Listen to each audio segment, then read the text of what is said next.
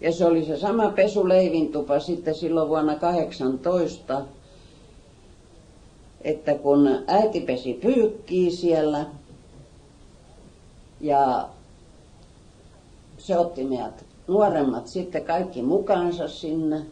Ja sitten siellä oli yksi Alforsin setä, se vaimo oli töissä, en mä tiedä kuinka se Alforsi oli kotona. Mutta sen lapset oli siellä Helsingin valtauspäivänä. Et me oltiin siellä pesutuvassa, pesuleivintuvassa, sitten me mukulat saatiin istua siellä leivinlautojen alla, kun oli pinottu sinne seinälle. Ja tota, äiti pesi pyykkiä ja Alforsi suutaroi lastensa kenkiä. Ja sitten tietysti me kakarat oltiin nokkalittusena ikkunassa ja äiti ajoi meitä pois siitä, kun saksalaiset nousi sieltä suolta ylös. Ja siinä oli punakaartilaisten linjasi maistraatin kadulla. Ja siinä ne sitten lyötiin punakaartilaisia, ei kolme siihen kadulle ammuttuna ja toiset meni karkuun. Kas heillä oli hyvin huono asema, kun he oli semmoinen, vaan semmoinen aita siinä. Ja he siinä oli ketjuna ja toiset tulee sieltä metsästä ylös. Pakohan niiden oli lähettävä. Ja sitten vanhempi sisko oli silloin 16 vanha. Niin se oli tota, kotona sitten. Se ei tullut sinne pesutupaan, se oli kotona. Ja tota, kun se oli nähnyt sitten ikkunasta, että jaha, nyt rupeaa saksalaiset nousemaan mäkeä ja sieltä metsästä ylös, kun se Finnilän talo oli siinä korkealla. Niin se oli ottanut isän kiväärin, isän kivääri oli tota sängyn alla. Isä kuului kyllä punakaarttiin, mutta se oli punakaartin kuskina ja se oli kuskaamassa tavaraa ja eikä sillä ollut kivääriä mukana sisko oli ottanut sen kivääri ja lennätti yli kallion sen pihan yli ja heitti, kun se oli työväentalo oli yhdessä kulmassa, sitten oli tämä talo, missä me asuttiin, täällä toisessa kulmassa oli tontti. Se heitti sen vinottain sinne tontille. Jäsenkirjat ja puna, isän punakartin nauhan ja pannut ne yhteen semmoiseen rotankoloon, kun rotat oli kaivannut ja siihen jonkun eteen sitten. Ja kun ne saksalaiset tuli sieltä ylös, niin ne tuli suoraan sitten osa niistä rupesi pitää kotitarkastuksia. Ja ne tuli siihenkin taloon, sitten siihen Finnilän taloon, siinä oli yksi rappu sinne kadun puolelle. Ja sieltä pääsi siihen, kun meillä oli keittiöhuone, niin kamarihuone oli siinä, niin ne meni ensin sinne. No sitten ne oli nähnyt siellä, että siinä on ovi, semmoisen kaapin luona, että siinä on ovi. No ne oli kyselleet ja heillä oli joku tulkki mukana, että mihin se ovi johtaa. Vanhempi veli asui siinä kamarihuoneessa ja se oli sanonut, että ei se kuulu hänelle, että hänen vanhempansa asuu siellä. Mutta eihän ne sitä uskonut. Ne halusi sen oven auki ja rupesivat työntää sitä ovea ja se ovi aukesi sinne keittiön puolelle ja meillä oli siellä just sen oven kohdalla niin semmoinen puukaappi, missä oli puut alakerrassa ja yläosassa oli kattilat ja pannut ja sitten päällä oli vesiämpäri. Ja ne oli tullut sen oven, saivat auki ja lykkäsivät niin, että koko puukaappi kaatui ja vesiämpärit lattialle. Ja... No sitten ne usko kyllä, että se oli eri huusholli ja lähtivät sisko oli vihanen, kun hän joutui sitten siivoo lattiat ja kaikki, kun vesi meni sinne lattialle. Ja, et tota, no sitten toinen sisko oli semmoinen, se oli silloin sitten 14 vanha ja se jako työmieslehteen.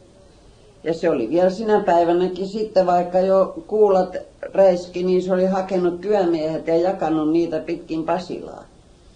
Ja punakaartilaiset oli sanonut sille, että jos et sä perkelee likkamme kotias, niin me ammutaan sinut. Että sä et jaa täällä enää lehtiä, kun täys rätinä päällä on. Sitten sillä oli vielä semmoinen punainen villamyssy ja niin yksi oli huutanut sen perään, että ota toi myssykin päästäsi. Ja se tuli kotiin, niin talon emäntä oli ruvennut kaihaa jotain hyvänen aikaa, että kuinka sinä nyt juokse punainen myssy päässä, että ne ampui sinua, että vie myssy piilo. No se tuli sitten sinne pesutupaan kanssa ja en mä sen päivän loppuun muista, miten se loppui, mutta se tietysti oli jännittävää katella, kun ammuttiin kovasti. Mutta semmoinen siinä sitten vielä kävi siinä pesutuvassa, kun ne saksalaiset meni siitä ohikin, niin kyllä ne sen pesutuvan ovenkin veti auki ja molotti sinne. Mutta äiti levitti lakana justiin niin kuin ennen vanhaa, kun sitä hierottiin ja pestiin, niin sitten se levitettiin ja katsottiin, että onko se puhdas. Se levitti sen niin, ettei sitä aaforsia näkynyt. Ei se niin kovin vanha mies ollut, se oli nuorempi kyllä paljon kuin äiti oli. Koska tota, niillä ne vanhin lapsi oli paljon nuorempi kuin meidän vanhin ja kyllä se oli myöhemmin syntyneet. Mutta sitä oli niin kuin vaistomaisesti tietysti, että ne on jo vihollisia ja, ja tota, vaistomaisesti. Varmasti se niin kuin levitti sen lakana, mutta samalla suojasi sen miehen, että ettei ne nähnyt, että siellä hämärässä on mieskin. No lapsiahan, kyllähän ne meitä näki sitten, että siellä oli paljon lapsia, niin ne jotakin molottivat siinä ja menivät sitten, meinas, että tuolla yksi hullu ämmä pyykki. tämmöisiä. Sitten oli semmoinen, kun sen mä muistan, mutta minä päivänä se oli, sitä mä en muista, koska mä en ollut silloin kuin semmoinen viiden vanha. Mutta sen mä muistan, kun työväentalon torni pommitettiin. Ne ampu sieltä Ilmalasta. Ja me oltiin Kontilaa siskon kanssa sängyssä ja kateltiin. Et kun aina leiskahti sitten semmoinen liekki ja sitten meni, että viuhu yli katon. Ne pommit meni siitä vinkuen. Et sieltä ne ampu osan ainakin työväentalo, jokasta se tornihan sytty tulee. Ja äiti ajoi meitä pois, mutta eihän me. Eihän minä tietysti mennyt, koska se vanhempikin oli siinä kontulla ja kateltiin nokat lattusena ikkunassa, että mitä ne touhuu siellä Ilmalan kallioilla. Ja silloin ennen sitä Helsingin valtauspäivää, niin silloin oli se meidän kallio ihan täys ihmisiä. Kaikki kokoontui siihen, kun se oli korkein paikka ja siitä näkyi sinne Ilmalaan. Niin siellä ja toiset oli katolla ja kiikarin kanssa. Siellä oli miehiä, meni katolle. Ja ne antoi sieltä aina selostuksen, että missä saksalaiset tulee. Kun ne tuli ruskeasuolta sieltä. Ja sitten kun ne aikansa selosti sitä, niin sitten näkyi, kun rupesi miehiä kiipeä sinne ylös. Ne tuli jo illalla sinne ilmalla. Ja aamulla sitten, tai mitä aikaa päivässä sitten oli, kun se alkoi se ampuminen ja se valtaus, mutta siellä pesutuvassa me oltiin. Eikä meille sitten mitään siellä sattunut. Eikä kotonakaan muuta kuin se vesiämpäri Ketä ne oli, jotka sitten ammuttiin siinä ne punaiset? Mä en tiedä niiden kahden nimeä, mutta se yksi oli Martikainen, se oli sieltä Pasilasta. Et se oli semmoinen perheellinen mies ja tota, mutta ne kaksi oli jotakin ihan outoja, mutta punakarttilaisia kuitenkin. Mm-hmm. Ja sitten kun se Martikainen makasi siinä, niin sitten joku meni ja vei sanan sitten sinne sen kotiin, että tulkaa nyt katsomaan, että Martikainen on kaatunut, että se on ammuttuna makaa siellä Pasilan tai Maistraatin kadulla ja että sen vaimo tuli sitten ja tyhjensi sen taskut. Että jos sillä nyt on jotakin ja se vaimo tyhjensi sen ja sillä oli sitten luoti mennyt niin, että se oli mennyt läpi sydämen, että sillä oli vielä rintataskussa ollut jäsenkirja ja siinäkin oli sitten reikä ollut keskellä, että se oli mennyt niin läpi. Mutta ne kaksi oli sitten siinä, että niitä ei kukaan tuntenut. Ja sitten kun tuli ne saksalaiset siellä kulki, niin jos oli miehillä, siellä oli nimittäin muuallakin ruumiita makas kadulla, niin saksalaiset vei kaikki kengät. Ne makas kaikki sukkasillaan. Ne otti jalkineet. Mutta sitten sillä yhdellä, kun makas siinä maistraatin kadulla, niin sillä oli saappaa tänne liki polve. Niitä ne ei huolinut. Ja palokuntalaiset riisu siltä saappaat ja vei ne mennessään. Me kateltiin pihalla, kun palokuntalaiset veti siltä ruumilta saappaat ja vei ne. Että sekin jäi sukkasilta. Sitten niitä koottiin sieltä sitten, mutta kyllä ne oli siinä monta päivää ne makas siinä ennen kuin niitä koottiin sitten. Ja niitä vietiin sitten sinne, siellä oli semmoinen Mätäkiven mökki sanottiin, se oli siellä ja Mätä, Mätäkiven lammikko. Siellä Kalliolla oli semmoinen lammikko, missä me kakarakin käytiin aina puskimassa. Niin sinne niitä koottiin sitten. Ja sieltähän niitä sitten vietiin tonne niin sanotulle koleraparakille, joka oli siinä kohtaa tuolla Töölössä, missä nyt on se kauppakorkeakoulu. Niin siinä oli semmoinen parakki ja se oli koleraparakki.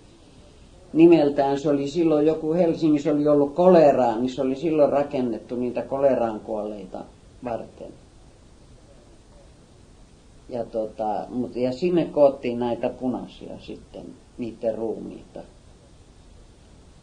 Että äitikin oli sitten isän siskon mies, tapettiin tonne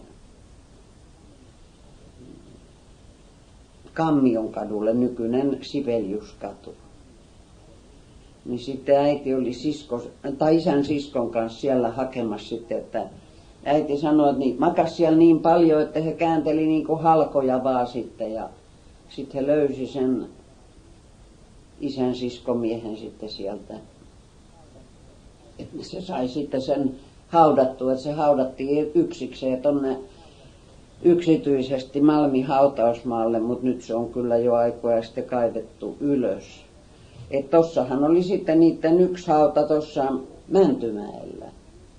Mutta sitten kun siihen rakennettiin tämä raitiotie, niin siitähän kaivettiin sitä maata, että se rinne meni aikaisemmin kauemmas sinne sokeritehtaalle. Niin sitä oikasti ja silloinhan ne punaiset siirrettiin niiden ruumiit siitä Malmille mutta sanovat, että sinne paljon vielä jäikin siihen Mäntymäkeen, ettei ne kaikki sieltä tullut, että ne oikasi sitä vaan niin paljon kuin tarvitsi. Ja sittenhän olikin Malmilla silloin kaksi punaisten hautaa. Siellä oli punaisten hauta ja sitten siellä oli Mäntymäet siirrettyjen hauta. Ja sitten kun sitä hautausmaata taas kaivettiin ja tarvittiin uudestaan tilaa, niin sitten ne Mäntymäeltä siirretyt, ne siirrettiin siihen, mikä nyt teki on jäljellä se punaisten hauta sitten, vuoden 18 hauta. Et no olihan ne hyvin vähin mennyt tietysti sitten jo, ei siellä paljon ollut kuin vähän luita, niin ne siirrettiin taas sitten, ainakin sanottiin, että ne siirrettiin. Mutta silloin kun mekin käytiin Malmilla vielä sitten silloin, niin me käytiin aina Mäntymäeltä tuotujen haudalla ja sitten siellä toisella haudalla ja sitten tämän isän siskomiehen haudalla. Se oli erikseen sitten kokonaan. Milloin te kävitte siellä haudalla? Me käytiin siellä silloin 20-luvulla ja 30-luvulla vielä silloin. Me aina käveltiin Malmille ja sitten käytiin siellä, kierrettiin hautausmaa. Oliko se just tämä punaisten muistopäivä vai Öö, me käytiin siellä ihan noin vaan, koska sattui, että lähdetäänkö Malmille taas lenkille, käveltiin sinne. Että me käytiin siellä aika useinkin silloin. No miten isän kävi sitten, sun isä, miten se No, apina? se oli tota sillä tavalla, että punakaartilaiset oli ottanut semmoisen, siellä oli semmoinen järven talo, Järvi-niminen mies omisti sen ja sillä oli hevosia. Ja punakaartilaiset oli ottanut käyttöönsä järven hevosen, niin kuin ne otti noin kuittiin vastaan sitten. Ja isä ajoi sitä hevosta. Ja se oli sitten jo niin siinä lähellä, että se oli saanut määräyksen tyhjentää, kun Ilmalas oli ollut näiden punaisten varastot. Ja sitten jo rupesi tuleeta saksalaisia, tulee Helsinkiin kohti, niin isä oli saanut määräyksen, että tota, ajaa ne ruokatavarat pois sieltä Ilmalasta, se varaston, tämän järven varasto. Musta tällä järvellä oli joku semmoinen talli siinä ja mikähän nyt oli joku lato sitten siinä vieressä. Niin isä siirsi niitä silloin ja sitten sanoi, kun hän tuli viimeisen kuorman kanssa järven pihalle, niin sitten oli jo saksalaiset hän vastassa. Ja tota, sitten niin, mutta tämä Järvi oli osannut puhua saksaa. Ja se oli selvittänyt näille saksalaisille, että se on vaan ajuri, ettei se, ei se ole mitenkään vaarallinen, että se on rauhallinen mies, eikä se rintamalla ollut. Se oli vaan näissä tämmöisissä ajoissa, kun se osasi hevosta ajaa ja hoitaa. Ja tota, niin se oli päässyt sitten, oli päästänyt sen, mutta ruokatavarat kaikki takavarikoitiin. Ja sitä isä kirosi elämänsä loppuun asti, että kyllä hän oli helveti hullu, että kun hän teki niin kuin käskettiin.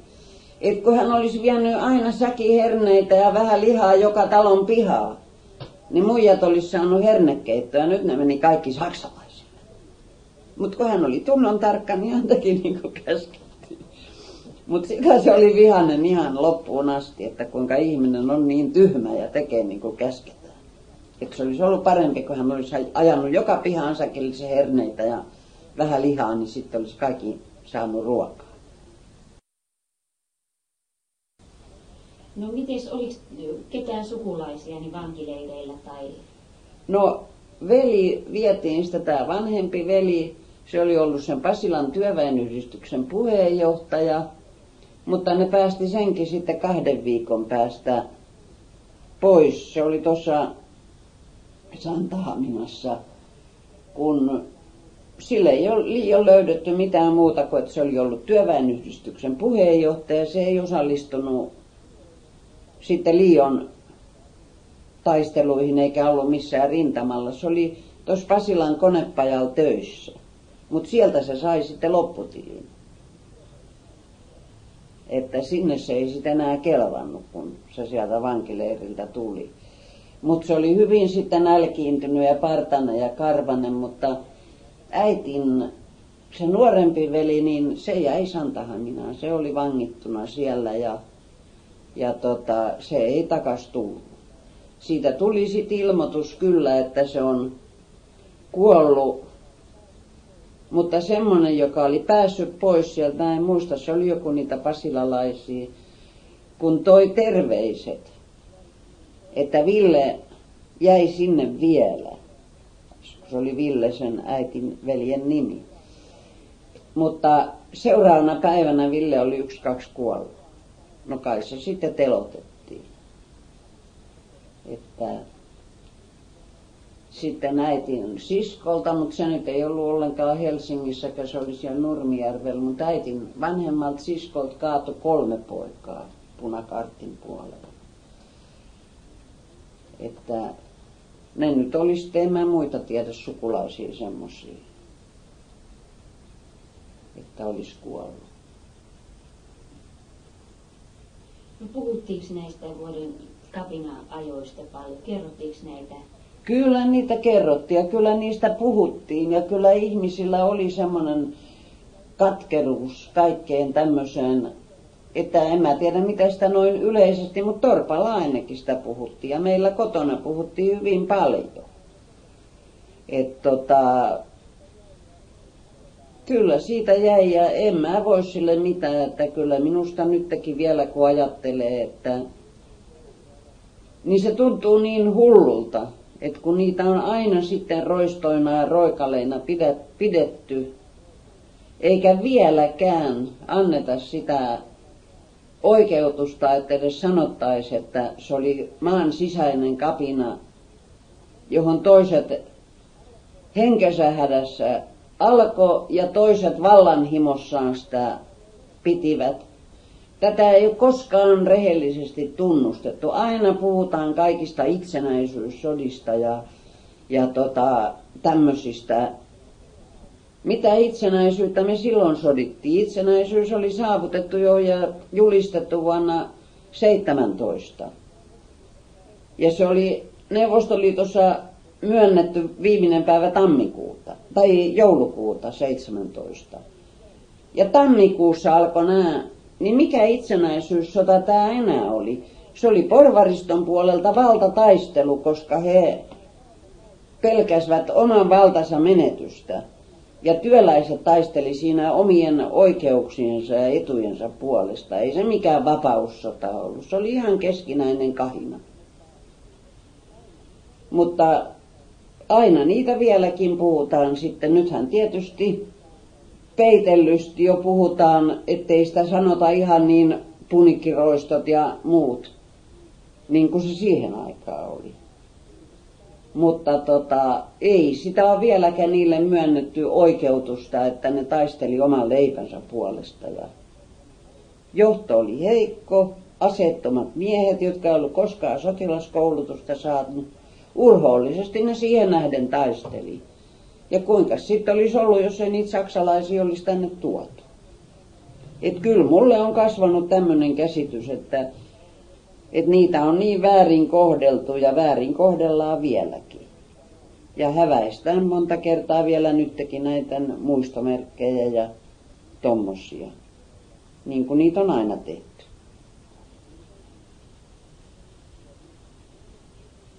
Ja justiin kun munkin isäni oli, niin ei se, olihan se työväen aatteen mies, koska se oli työväen talolla käynyt siitä asti, kun se Helsinkiin tuli ja toiminut siellä.